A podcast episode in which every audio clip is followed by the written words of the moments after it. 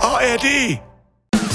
Manchmal sind wir happy, manchmal sind wir's nicht, aber immer sind wir nicht ganz dicht. Live-Coaching mit Mehrblick in der Kuroase.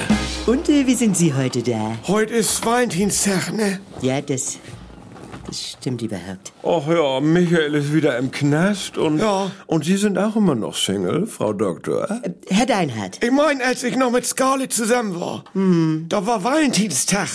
Also, also wenigstens an dem Tag Mhm. war das eine sichere Bank mit, also, also, also ja. ja, Also ich würde auch sagen, das gibt so was wie einen Valentinscode und wenn der lila Herzen auf den Tisch kommen und Kerzen scheinen. Ja, denn ist immer auch der weiße Elefant mit im Raum, nicht? Das- Auch in der Wanne oder beim Parfloating. ja, das. Ja, also so Sexdates, ne, das funktioniert ja. Mhm.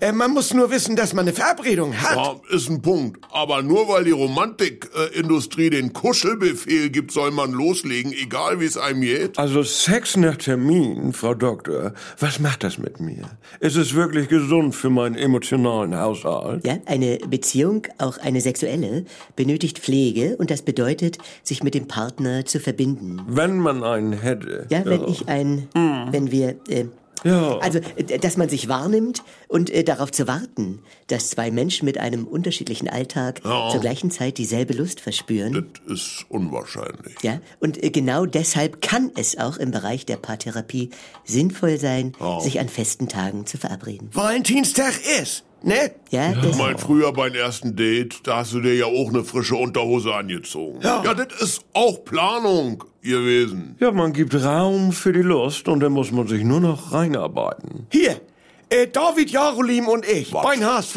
Er hatte Muskelfaser, ich hatte Adduktoren. Und dann haben wir uns einmal in der Woche zum Joggen verabredet.